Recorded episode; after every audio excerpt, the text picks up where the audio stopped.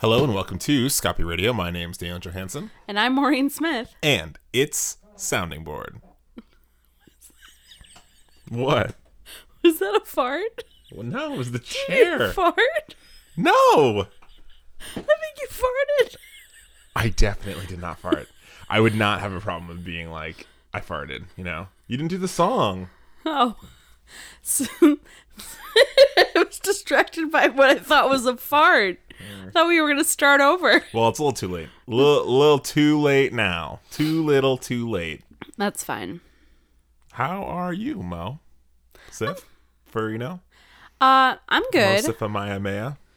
That's my God-given name. Mm-hmm. I'm pretty good. I feel good because I feel like I've got more of a handle on my schedule now that the opera's over. For those that don't know, I was in an opera with Chicago Fringe Opera, and the schedule took over my life. And so I had a lot of fun doing it. I'm just like grateful that I have my schedule back. Yeah, and it's been really nice, like getting back into the swing of things with the podcast. You know, it really has. We've done like 3 episodes since then. I think we've done more than 3. In the past, like, week, we've done 3 episodes. Like, this week already, we have 2 episodes, which is great because, like, for the last 3 weeks, we've done, like, 1 a week. Yeah, it's been very inconsistent, but I was grateful for the break. Yeah. I missed y'all. Yeah. I'm not gonna lie. Well, and actually, so usually little insider info into, like, our process is that it's usually Daniel who initiates the recording of a sounding board, but like to give you a sense of where my head is at, like this is a sounding board that I initiated, so that's, I mean, just to give you a sense of like, apparently I, in my head I'm like, I've got time. Yeah. which is great. Cool. It's a really good feeling. Yeah, absolutely. To feel like I have time to do something I enjoy, so that's cool. My current how I'm doing is probably very relevant to what I know you want to talk about, which is just like, I feel so sore. Yeah. We've been going to the gym. We've been going to the gym for the past 2 weeks, and we've like picked up a nice workout tradition. And like, you know, my schedule is such that I'm home a lot, like, and I clean a lot, and so I'm on my knees and like legs and body a lot. Like I walk around the house a lot. Actually, I'm realizing now because my legs are so fucking sore. So I'm like, wow, I use my legs all of the time, like more than other times I've been sore in my life. This is a serious detriment to my life, like the lifestyle that I lead now, being home, working from home, like, and needing to clean, and you know. Yeah, no, it's actually so. Yesterday we had like a 45-minute window that we could go to the gym. And so I was like, okay, we pulled into my gym's parking garage at 3:45. And I was like, we gotta be out of here by 4:30 because we gotta be. Should you pull a little further away from you, the mic. Yeah. Okay. We gotta be out of here by 4. Is this better? You just hit those P's, and you always have. And I don't mean like that. I just mean like you've got strong P's. I do have strong keys. I'm not. Yeah, that's what I'm kind of recognizing. Like, you know, we've finally been able to have like isolated microphones. I'm totally cutting you off. You are.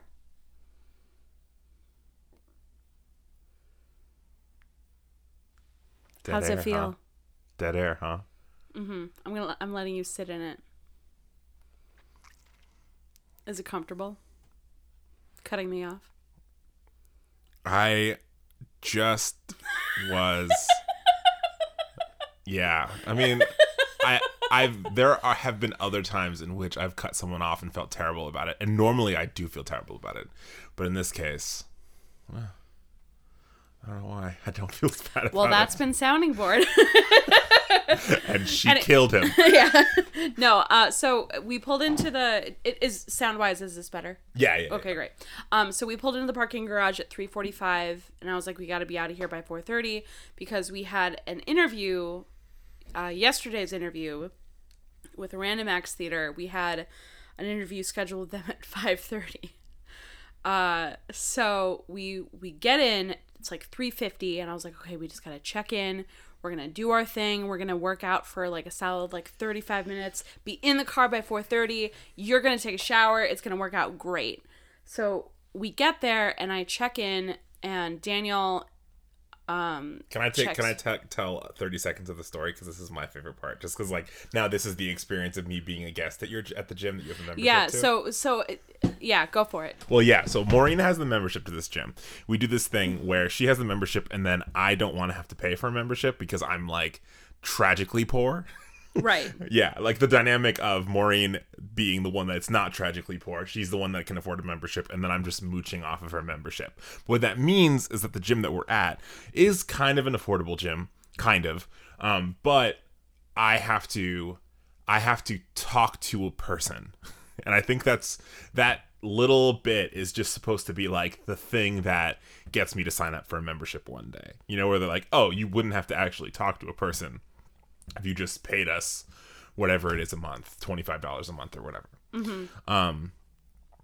But yeah, so that happened, and it was $350, and it was this thing, and the So in order for Daniel to be checked in at my gym, his name is like underneath my name in their membership log, and they just have to like clock him in. He shows an ID, and then we're usually good to go. Yeah, but this time, Fit Guy came up to me and was like, No. Fit Guy checked us in and said, like, he was like, oh, like, what are you two gonna, like, what are you working on today? And I was like, oh, you know, I'm probably gonna do, like, upper body. And Daniel was like, I'm gonna be on the row machine. He was like, do you want to work with a trainer today?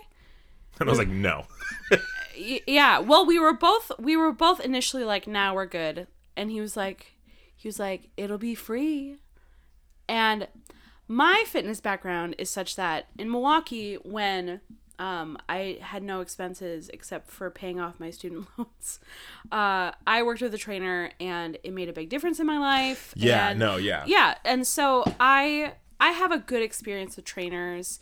It made me, like, really have no shame when it comes to me being in the gym because, like, you know, I kind of know how fit people think, and how fit people think is they don't care about what anyone else is doing in the gym. Mm-hmm. And knowing that, I'm like, oh, well, I can just do whatever the fuck I want and it doesn't matter. Yeah. And so, like, I feel really good about working with trainers because I've started at zero and worked my way up to 6 out of 10, and I'm back down to about a 1, and I'd like to, you know, whatever. So he was like, it's free, and I was like, yeah, sure, I can work with a trainer. And then he looks at Daniel and he's like, do you want to work with a trainer too? And I was like, no. But well, so because the thing is, like, I'm at a point, especially with that day, I knew we had stuff after. Like, I'm at a point where, like, it's not so much. I'm not afraid of exercise. Like, I love working out. Like, I love getting exercise. I love doing active activities. I though very much think about, like, one of my weird Virgo rising OCDs is that I very much think about, like, how much time a certain thing is going to take. So, like, in my head I was like, okay, we're gonna get in here, and then it's gonna take 30 minutes, and then after 30 minutes we'll be done, and I can, like, have time before the interview and stuff like that. So as soon as he was like, oh, do you want a training session, I was like, you, sir, are going to add 10 minutes onto my time. This is going to now take 40 minutes at least. And the at least, I think, is the key word here. Yeah. So we sit down with a trainer. He's talking to us. So this is where it starts to get, like, because, like, I am very body positive. Mm-hmm. Like, I am very deeply invested in the idea that people don't need to lose weight in order to be happy. I feel that people can be happy and healthy and beautiful at any size. It doesn't matter. Right. Like, your life is happening right now. Your life, you know, doesn't start once you hit that goal weight. Like, live your shit. Do what makes you happy. Listen to your hunger cues. Like, do whatever makes you happy and love yourself as you are. Right. It's like personal lifestyle building. Exactly. To me. Like, yeah. And so we're sitting down and we're talking about our fitness goals. And the whole reason I started to go back to the gym, and I told him this, I was like, I have really bad anxiety. And I know that something that helps me with my anxiety is a fitness routine. So I'm just trying to get a fitness routine back into my life. And he was like, okay, but I mean, like, do you have any, like, weight loss goals? And I was like, I don't.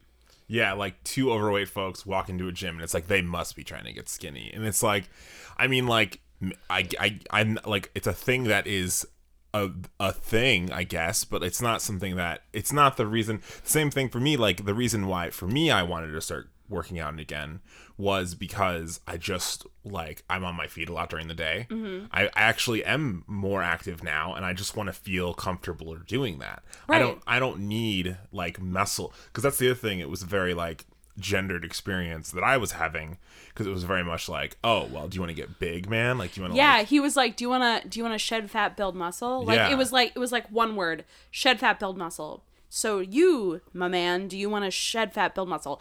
And what I will say is that the guy who we worked with, oh yeah, so nice, mm-hmm. super cool. Like, all in all, considering that we were in a fitness facility, these are fitness professionals, it was the least shamey that experience could have been. Yeah, and I think that like a really important conversation here, and a piece that we talk about a lot with, like, progressivism in general, is that a lot of times these are institutional issues, not necessarily individual issues. Like, exactly. I think that every single individual person we talked to at that gym were fantastic, super nice, like, so but they're nice. Working as part of a system that does not work, which is and it, maybe it works for, I mean, it works for what it's trying to do, which yeah. is to build, like, hard bodies. Yeah but, I mean, I don't know. So here's what I will say. We got there at 3:45. We left at 6 p.m., which was ridiculous. And I, you know, we talked a lot about nutrition stuff. And actually, like, so here are the two reservations that I had going into a conversation about fitness and nutrition with a personal trainer. I don't care that I'm fat. Yeah. And... I am vegan. Yeah. And those, to a trainer, are like the last thing that you want to hear. Because, as I've said, I'm not going into re-entering a gym environment with a weight loss goal. I'm going in with the intention of clearing my head. Right. If, as a result, I end up losing weight, because... Additionally, in addition to reincorporating fitness into my life, I'm choosing to eat better, because I was doing a lot of emotional eating, and it didn't make me feel good. And I know what kind of food makes me feel good, and I'm going to go back to that food. The kind of food that makes me feel good is healthier.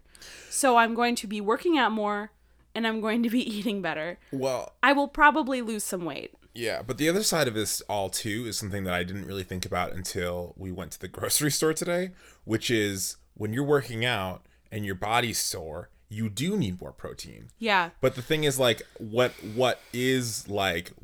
I didn't realize kind of makes this on a classism level, like and accessible for folks that basically my point is like poverty shaming for not working out or like not being in shape is like really fucked up. And like going through this experience like is really making me realize that, because like even if you're not vegan, getting protein rich foods are the more expensive foods. Mm-hmm. Buying meat is the most expensive thing that you can do. I mean, you can eat a lot of eggs for sure, but even that's not true.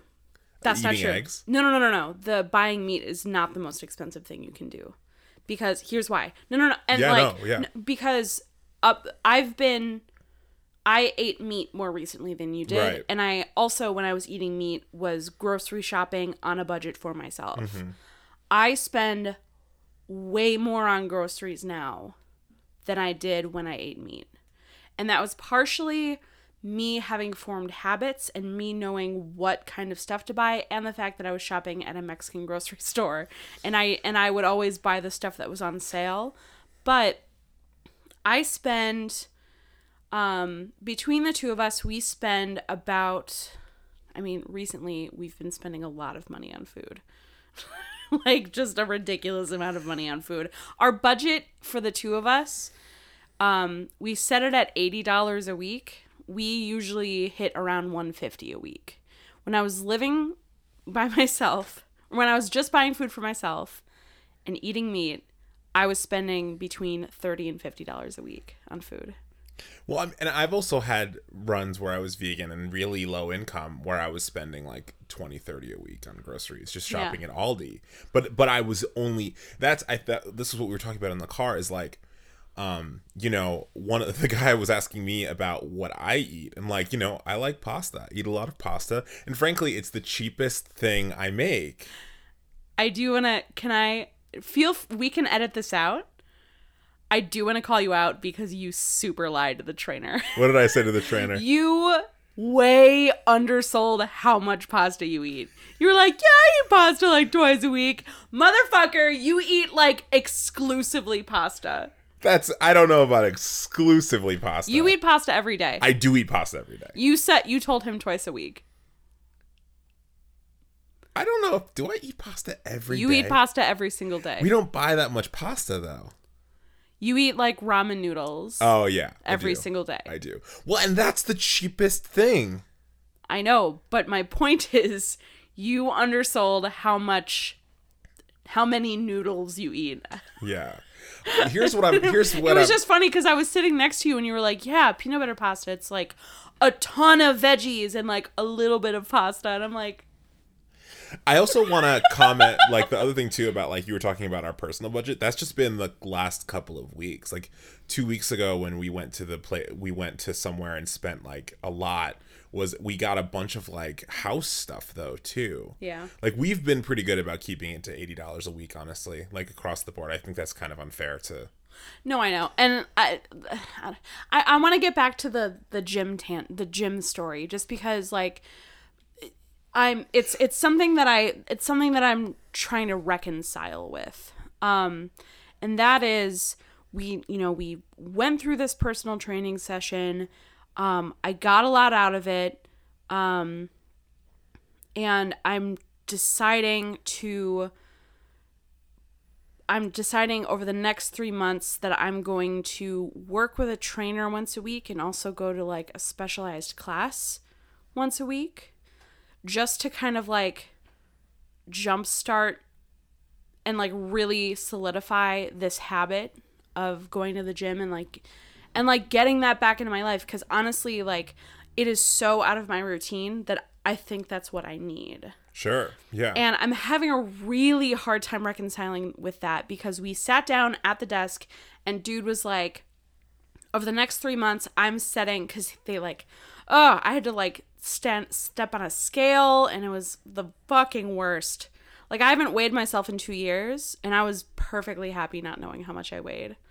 And now that I do, I'm like, Jesus H. And like, anyway, so what I will say is that he was like, over the next 3 months, like there is a, like I'm, you know, we got to set a, like a weight loss goal of like losing 6% body fat in 3 months. Which he was like, it's going to be hard, but it's absolutely doable. And like, in my mind, I'm thinking to myself, I don't care. Like I'm going to go to the training sessions because I want to go, because I want to get my head back into the realm of like taking care of myself and clearing my head. And like really, it's really something that I'm doing for myself and something that I do just for me. Yeah. Going to these training sessions, going to these classes, whatever, for 3 months. If I don't hit that 6% weight loss goal, I don't care. Well, and that's the other, I guess that's the thing too, is like, I was comfortable. This is the reason why I was bringing up the budgeting thing, is because we spent more on this last grocery trip because we had to get protein-rich foods because I'm so fucking sore. Like, yeah. I was going to the gym for 2 weeks and I was a little sore and I was manageable, but this is like, I can't get through my day. You know, and the reason why I'm saying that is because, like, I actually do feel like I have a decent understanding of macronutrients and carbs and proteins. Like, the reason why I eat a carb-rich diet is because I don't break down my muscles every day. You know, like, I don't need protein-rich foods, and it's affordable for me to eat carb-rich foods. Mm-hmm. And so, like, going and having to buy protein-rich foods because I'm tearing down muscle, which ultimately, like... it's better to have bigger muscles, I guess, like, for you burn more calories and whatever. Like, ultimately, like, in a year, that's a thing that you'll all recognize through my day-to-day. I'll be happier, like, and be able to function better and things like that. But what it means for me now is actually I'm making more drastic change because I'm breaking down muscle rather than just trying to just bring weight down by doing calories in, calories out. Because there's two ways to really bring, because I know for me, I do think that bringing, like, losing 20 pounds or something, that would be really nice, just so that I'm, like, carrying it for functionality's sake. That's a big thing that we talked about was functionality. And I appreciate so much that the person that we talked to was talking about it in that way, and, like, super fantastic to talk about it. And that's the thing, is, like, that ultimately, like, it was the same goal, but it's just the thing of how you get there. And I feel like in a lot of ways, like, some folks love breaking down muscles and being sore, and there are times where I've loved that. I was not looking for that experience out of my gym going experience. See, I'm one of those people. I love being sore. Yeah. It was, I was in a little over my head like 2 hours ago. Yeah. But, like, I was, like, laying in bed because this was, like, my first night off in a while. And I was laying in bed and I wanted to get up because I had to pee. And I, like, couldn't get up. I could not get up because my legs were so sore. But I drank some water, I did some walking around, I'm feeling a little better. Like, ultimately, like, I'm glad that I'm sore because that's what I'm trying to do, is I used to be really flexible. I used to be, like, more agile, and I feel sluggish. My head is all cloudy. My anxiety has been not great. I want to make a change in my life, and that's literally all I want out of this. Well, I'm gonna eat better because at work, most of my time is spent at work, and the food at work, it's like my options are I can take tomato slices and put them on 2 pieces of white bread and then put them in a panini press. And it's just like, it's me holding over so that I can stuff my face when I get home. And that's not something that I want to do because I like eating good food. I like eating food that fuels my day. I like eating food that makes me, like, and tomato sandwiches aren't fuel, it's just filler. And so, like, I'm making this commitment. Like, right now I've got a pot of chili bubbling on the stove, and, like, do. I'm gonna put, I'm gonna put them in containers. I'm gonna bring them to work with me, and, like, that is something that I'm committing to doing because I want to feel better. I don't give a shit about losing weight. I don't, and honestly, like, I love that I feel that way. I love that I'm going into this not caring. Like, if I come out of me adjusting my lifestyle and I look exactly the same, I don't care. Yeah. You got to talk into the mic. I'm sorry. Can I pause for a sec? Yeah. Yeah, sorry. So the reason I was looking into my computer, we just took a chili break. You mentioned already that you've been making chili, right? Yeah. Sometimes Logic Pro, even though I've been using it for a very long time, does something I just don't understand at all. And then I'm like, okay, well, I got to take a second to figure out why this is doing this. And so what I noticed right before we stopped recording was the time elapsed just left. It was just gone. Yeah. It was like I couldn't tell how long we'd been recording, and that gave me, like, this weird anxiety I didn't know that I had. I'm realizing now that a lot of my anxiety has to do with time. Anyway, that's kind of insight into the pause. So I know that we were just talking very thoughtfully. There's just, like, one more point I want to make. Yeah. And that is, like, this is a lifestyle change that I'm making. And I feel like kind of a traitor to a cause that I feel very passionately about, and that is body positivity. And it's, like, something that I'm really having trouble with. And, like, ultimately, I know that reincorporating fitness and eating better is going to positively impact my life. It's going to make me feel better in every way.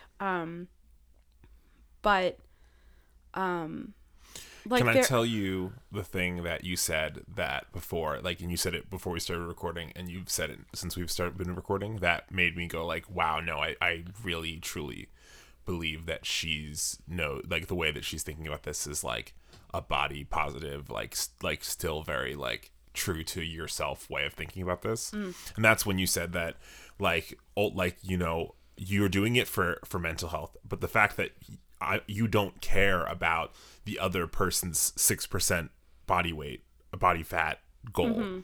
Like, you know, like the fact that, you know, going to the gym more may coincide with weight loss. Like, that's just the reality of it. But that's not your goal, right? Yeah, and that's something that I said. And just like FYI, to show you like how little I care about a weight loss goal, I'm like eating bread while talking about it. Like, like, I even told him, I was like, you know, in this lifestyle change, like, weight loss is inconsequential to me. Like, I don't care if I lose weight. Right. And he was like, oh, well, you know, it'll help with mobility, blah, blah, blah. And I'm like, yeah, okay, but, like... So will building muscle. So yeah. Will, like, just working out in general. Like that's the thing, and the reason why you're doing it is for those other things, not because... That's the thing when I was saying that the structure is broken. There's no way that we have for this institution to talk about fitness that isn't this like, you need to set a weight loss goal and reach that weight loss goal to hit the numbers that society has deemed acceptable or not overweight, and every fraction of that was something that you bucked in conversation with him. Like, yeah. That's the thing, is like, it was not like you were there because your goals are to go to the gym more, do it in an affordable way, and you've been able to afford and have gotten a positive experience out of working with a trainer in the past. And like, those are fair, legitimate things.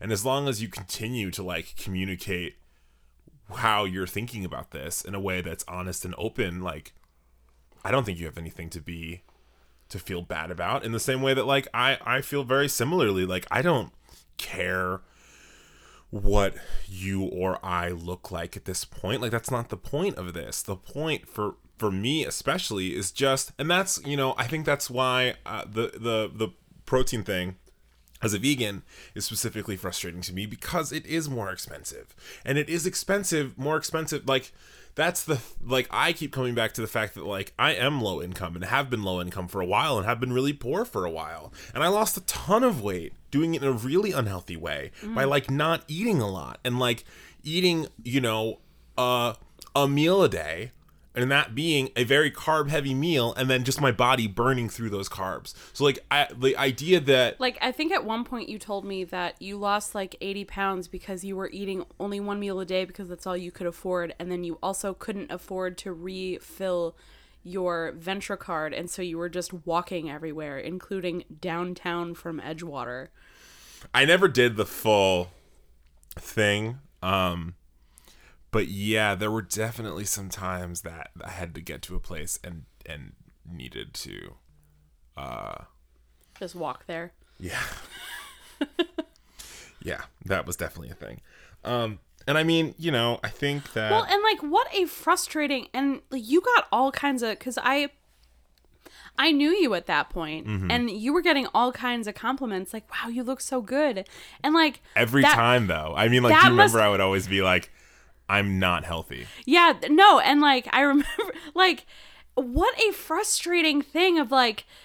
What I am doing is not sustainable. Like, what I am doing is because I can't afford to nourish myself. I am malnourished. And and in the meantime, you're also getting all these weird signals of like, you look fantastic. Yeah. And it's like, no, I can't afford to eat as much as you can. Like, I am not eating well. I'm starving myself on accident. Like, I'm accidentally starving myself. And I was working a lot at the time. That was the other thing too, is that like a big part of it too was You know, because there are, of course, low cost options that I could have been eating more probably, but there were long stretches of time that I was working. And so I couldn't afford to find a way to eat during those long stretches of time. And that's like such a weird, I mean, and that's, you know, that's deeply influenced the way I think about food and think about fitness and think about weight loss and things like that now. And also why, like, I think a lot about what I put into my body and how it, like, you know, that's, I think the thing is, like, you know, sitting down and talking about carb heavy meals, like, yeah, dude, I eat a lot of carbs because it makes me feel full and it doesn't cost that much. You know, like, revolutions and socialists poor folks have always loved bread because bread is affordable. It's like poor people's food. You know, we were joking around in the car, like, bread will be there for you. Bread is loyal. Bread is affordable. Bread is accessible. Bread is there for you. You can go to a gas station with $1 in your hand and walk out with a loaf of bread and it will feed you for 2 days. Yeah. Absolutely. Absolutely. And that person that can only afford the $1 loaf of bread, they're skinny as fuck. They're not healthy, maybe. And I'm not sitting over here trying to generalize poor folks. Like maybe some folks really do exercise and find ways to get protein into their diet and stuff like that. But it's just like this whole thing is just so deeply, like, we don't recognize how much fitness and fitness goals and like weight loss is so deeply tied into how much you can afford it. Because that's the thing, is like basically the messages I was being sent at that gym were, you will not meet your fitness goals. No, you will not meet the fitness goals that we are setting for you unless you pay more. Yeah. And ultimately, I decided to go for it, but it was a decision that I made separately. You went into that. That's, I think, because that another thing that you were. And I'm sorry to, like, we can edit this part of the show. No, I want to talk about it. I want to go into this conversation transparently. Yeah. Because this is an issue that I feel very passionately about, and I'm very insecure about it. And the fact that I have a platform to talk about those insecurities, I want to lay it all out on the table. So go for it. I think that working with a fitness expert, there's nothing wrong with that. I think there's a real value to working with a fitness expert. And I think that one of the things you felt leaving it was that you had been sold on the experience of working with a fitness expert. But that's not...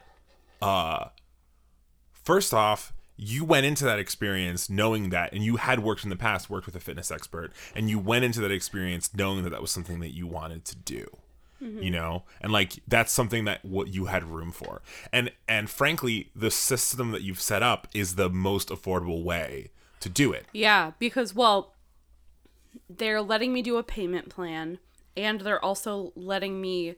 Even though Daniel's not a member of this gym, they're letting Daniel come into these classes for free with me because I'm paying for them. Yeah. So essentially, Daniel gets to piggyback on my on my fitness journey. Yeah, and like that, I think is ultimately why it all made sense.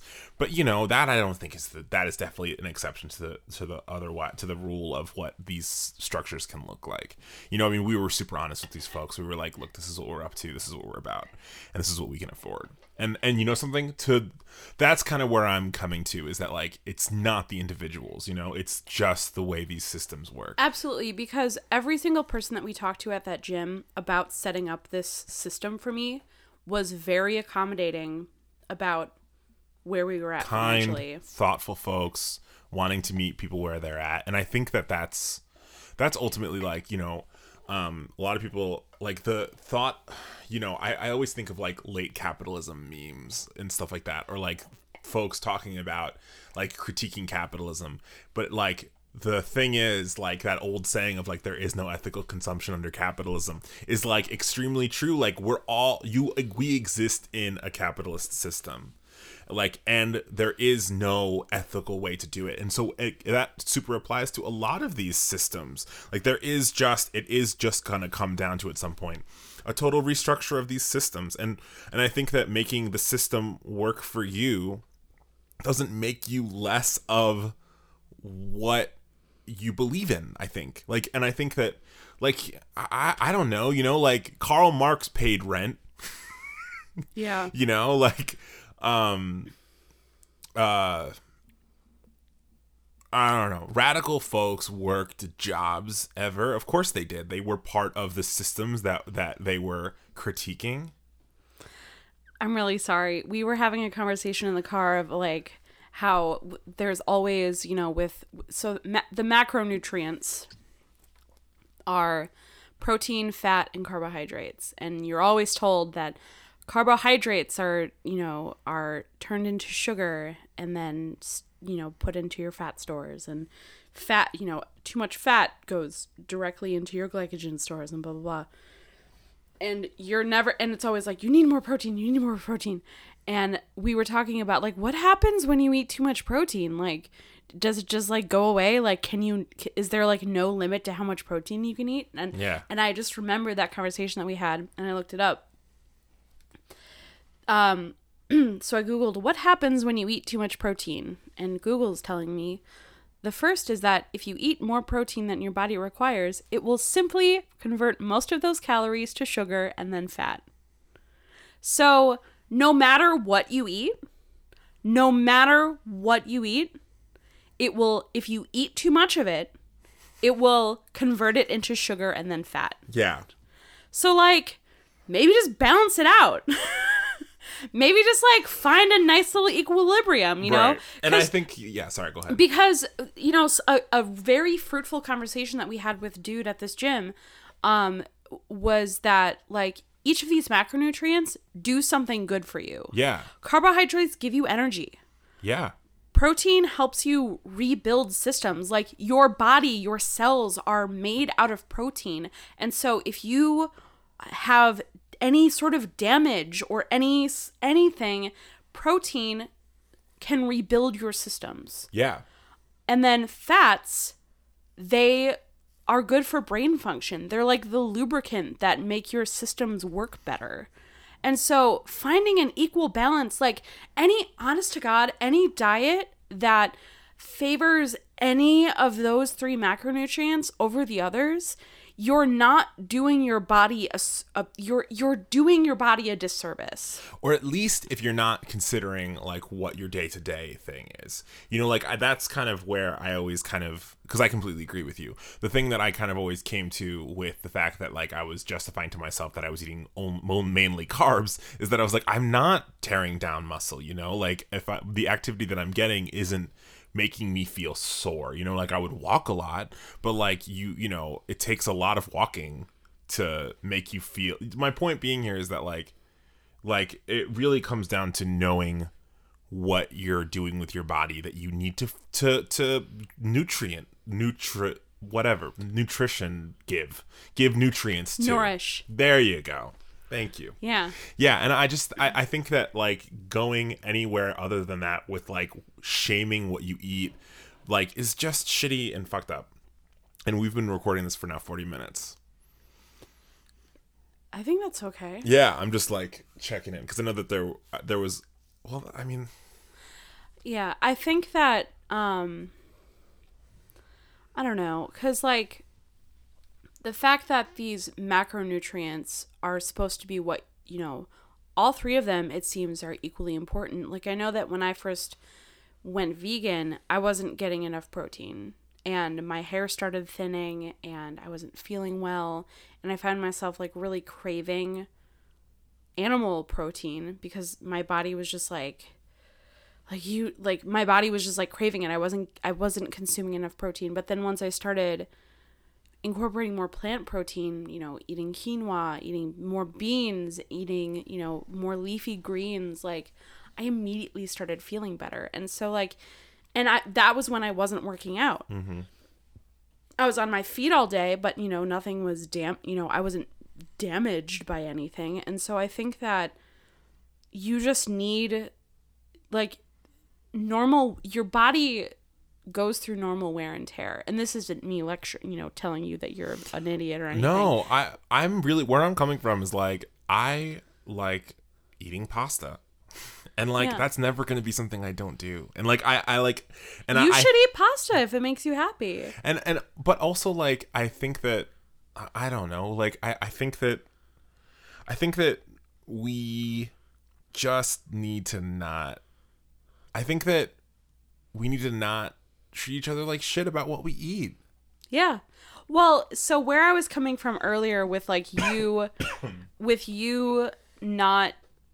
being entirely truthful with dude at the gym about, like, oh yeah, you know, I eat maybe like twice or three times a week. Because I felt shame. That's the thing. Yeah. Though. But what I will say on your end is, like, if you had said, here's what I eat, he would have been like, that's bad for you.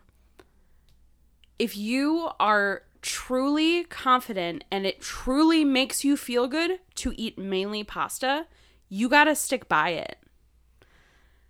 Like, because when I was talking about my nutrition, I was like, yeah, I'll eat like a protein bar in the morning and then a weird tomato sandwich, and then I'll eat like a big salad for dinner and like maybe something weird in the afternoon. Like, I was very, like, I was forthcoming about my diet being weird and catch as catch can, because, like, that's where I'm at right now. Mm-hmm. And it's something that I want to change. And so I was like,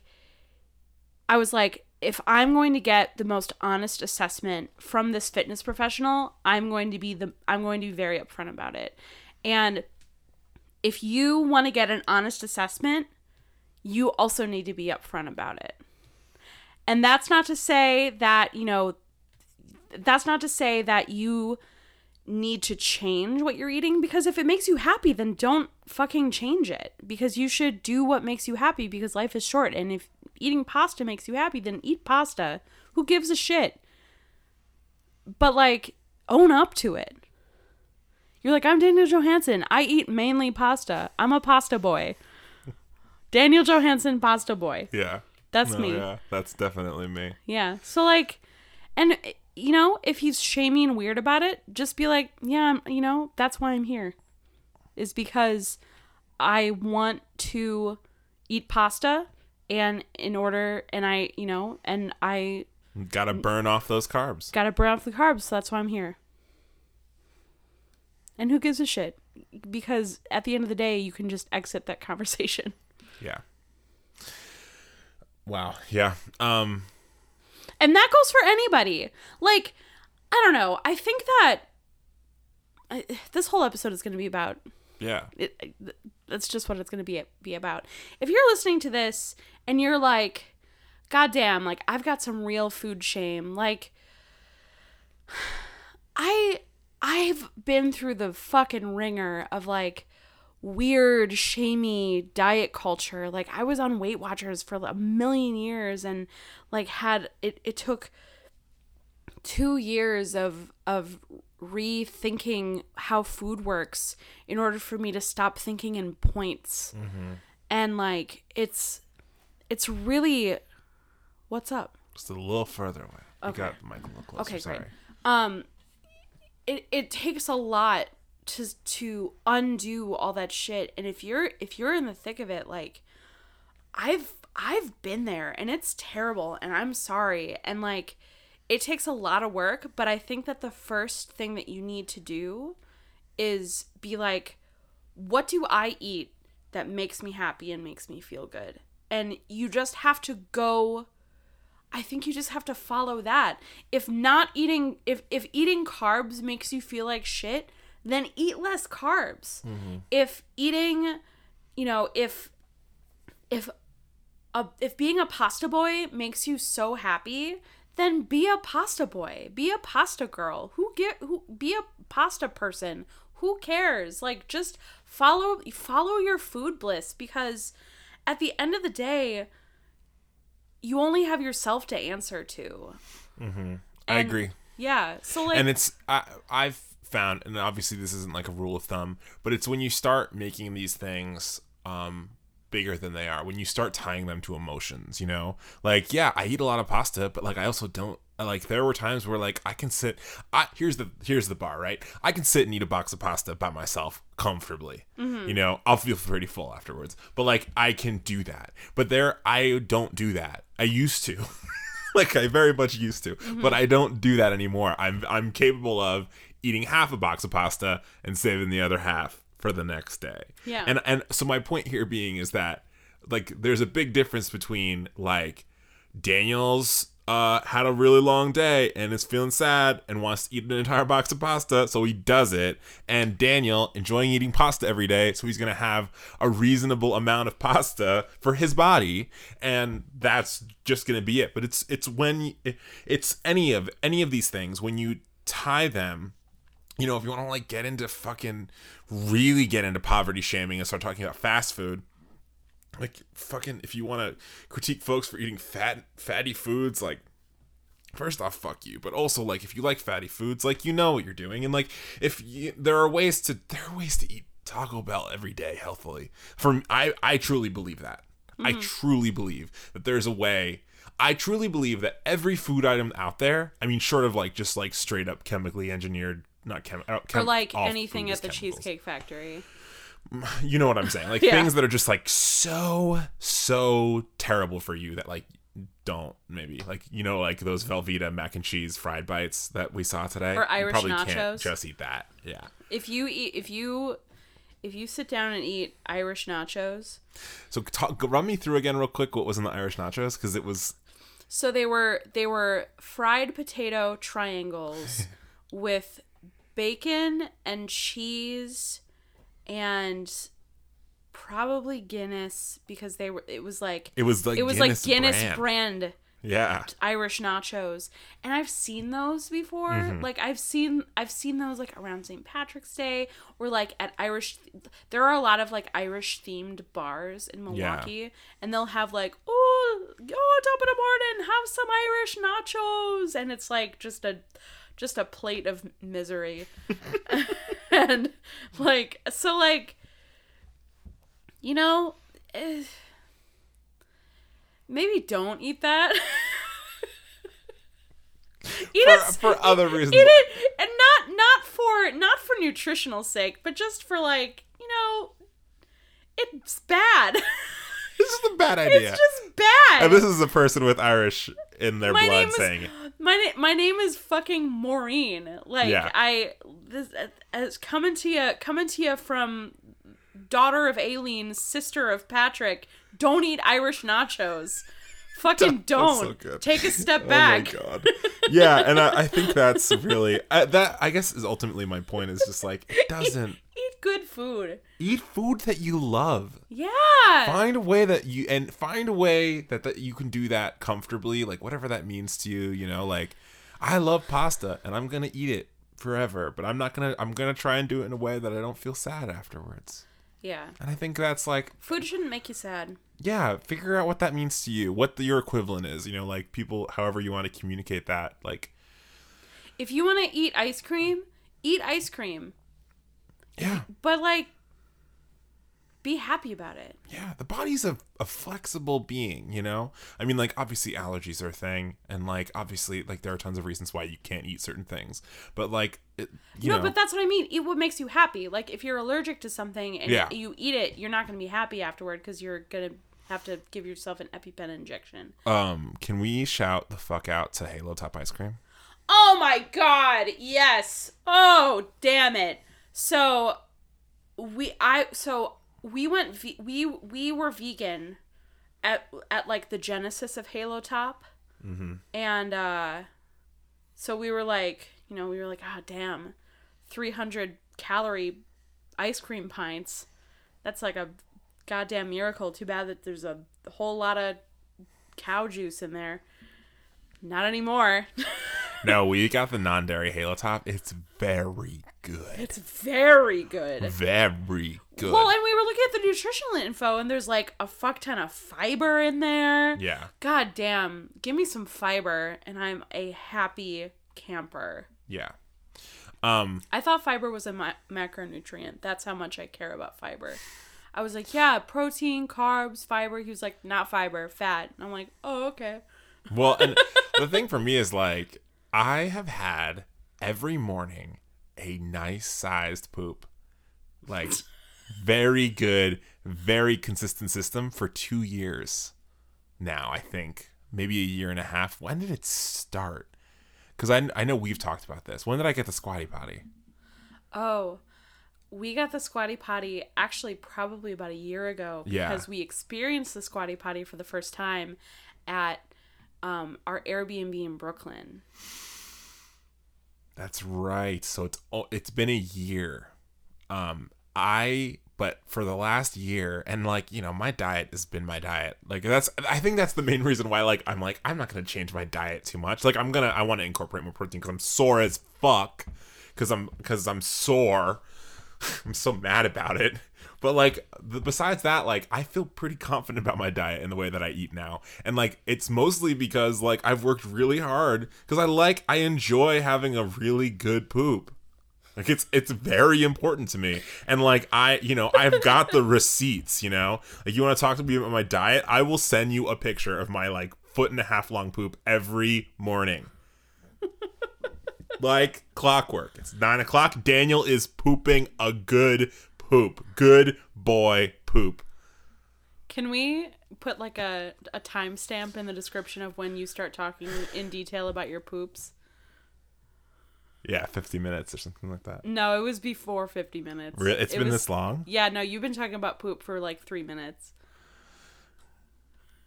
It's like around 49 minutes. I'm just really proud of it. And I think that's kind of where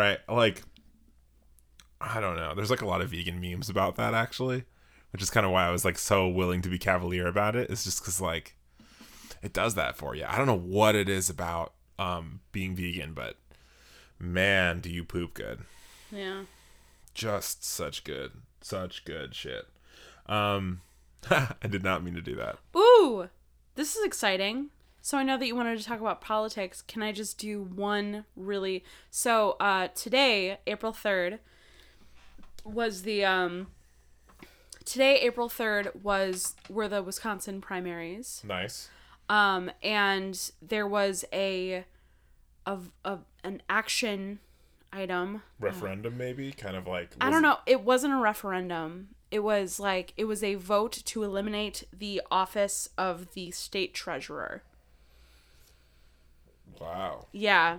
And it was not widely known that was going to be on the ballot. And so like amazing political organizers in Wisconsin. Oh no, the heater. I'll make it quick. Really, really did this like guerrilla campaign of like vote, like, you know, vote to keep the, you know, the treasurer, the office of the treasurer intact. Like, do it. Go out in there and vote, blah, blah, blah. Office of the state treasurer intact. Nice. So on Wisconsin, forward, etc. Cheese. Hell yeah. I would be willing to do another state like primary rundown of Wisconsin, if that's something that folks would be interested in trying to figure out. Maybe. And track down that. Yeah, I would get in touch with like Sarah Pearson. Well, even just going through like the thing that was the most fruitful to me at this point with what like coming from a post-primary angle is really looking at, which I'm going to plug this now, looking at the results of who the nominees are, because the fact of the matter is that like short of there was one exception where there was like a socialist, like a black socialist running for a Republican seat, wasn't there somewhere? I have no idea. You mentioned that to me. If anybody knows what I'm talking about, let me know. But besides that, like general rule of thumb, 2018, like we want to get Democrats in office, I think. You know, I think that people that listen to this show want to get Democrats in office. Yeah. So like, you know, obviously like there are some Democrats that are not as progressive as others. There's some Democrats that we don't want to support, but, you know, there's nothing we can do between the primary and the general election. So, yeah, that's the system, folks. Let's work with it. So something I'm willing to do is like go through and find out who we need to look at and keep an eye on because they're running against incumbents, and that's super important. Yeah. Because we know a lot of folks that live in Wisconsin, and probably a lot of folks that we know in Chicago know a lot of folks that live in Wisconsin. Yeah, I think, yeah, we'll probably end up doing another primary rundown. I think that would be fruitful. Yeah, and if you want to check out the one from Chicago area, that's totally on the site somewhere. You can find it. Just go onto the local politics section. The other thing I really want to make sure to mention, something I really love talking about, is tomorrow is the 50th anniversary of Martin Luther King Jr.'s assassination. You love talking about it? I don't love talking about it. I just want to mention it because, you know, for all the other white folks that listen, you know, his legacy and the things that he had to say, a lot of times folks, this is a common critique of our way of looking at it, can be limited and cherry-picked and, you know, whatever, however you want to put it. So go listen and or read something else that you haven't read from him. That's my kind of like 1 minute plug. I'm plugging something by Martin Luther King Jr. that you haven't read. You know what? I'm actually probably gonna, now that we're talking about this, I'm gonna find my copy of this book. Where is it? While you're looking for it, I want to plug writing to your elected officials and reminding them that it is the 50th anniversary of the MLK assassination, and that somehow individuals have easy access to guns. Yeah. So that's that's a pretty good one. That's my 1 minute plug is remind elected officials that people are still, that public figures are still being shot dead in public. Yeah, that was something that Chris Kennedy talked about a lot. I actually really liked Chris Kennedy, and like I like Biss, and I voted for Biss, and it's just a shame that they were running at the same time. And I'm sorry, that's like super not relevant to anything, and I'm sure I just ruffled somebody's feathers. So like, let's talk about it. Fucking yeah, if you want to talk about more about like the whole Chris Kennedy, Daniel Biss thing, I'm super here for that. There were things that I liked about both of them. There were things I didn't like about either of them. And, it, you know, I think that the way things kind of shook out was unfortunate. But one of the things, the reason why I'm going into this whole thing, and I've already forgotten it by the fact that my tangent was thoughtful to myself only, was that he mentioned this. That was one of his talking points, was that, like, you know, his...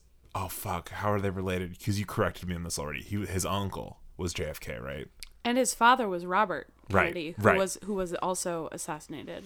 Yeah. And like, yeah. That comment was directly in response to something that Gene Ives said. Anyway, I'm going to take I want to find this book. Death of a King, by Tavis Smiley, with David Ritz, the real story of Dr. Martin Luther King Jr.'s final year. It's something I picked up like years ago and just like haven't actually. This is so in perfect like representation of what I'm talking about. Like, this is just, this kind of work is something that we need to do. You know, I mean, in a lot of ways, the reason why I picked it out was because there have been folks that have said that his last year was when he said some of his most radical things and supported and made cases for some of his most radical thoughts. You know, I think that I recommend that book. Haven't read it yet, but I'm gonna, and I'll report back. But yeah, I think go read something that you haven't by Dr. King. Is my plug. Great.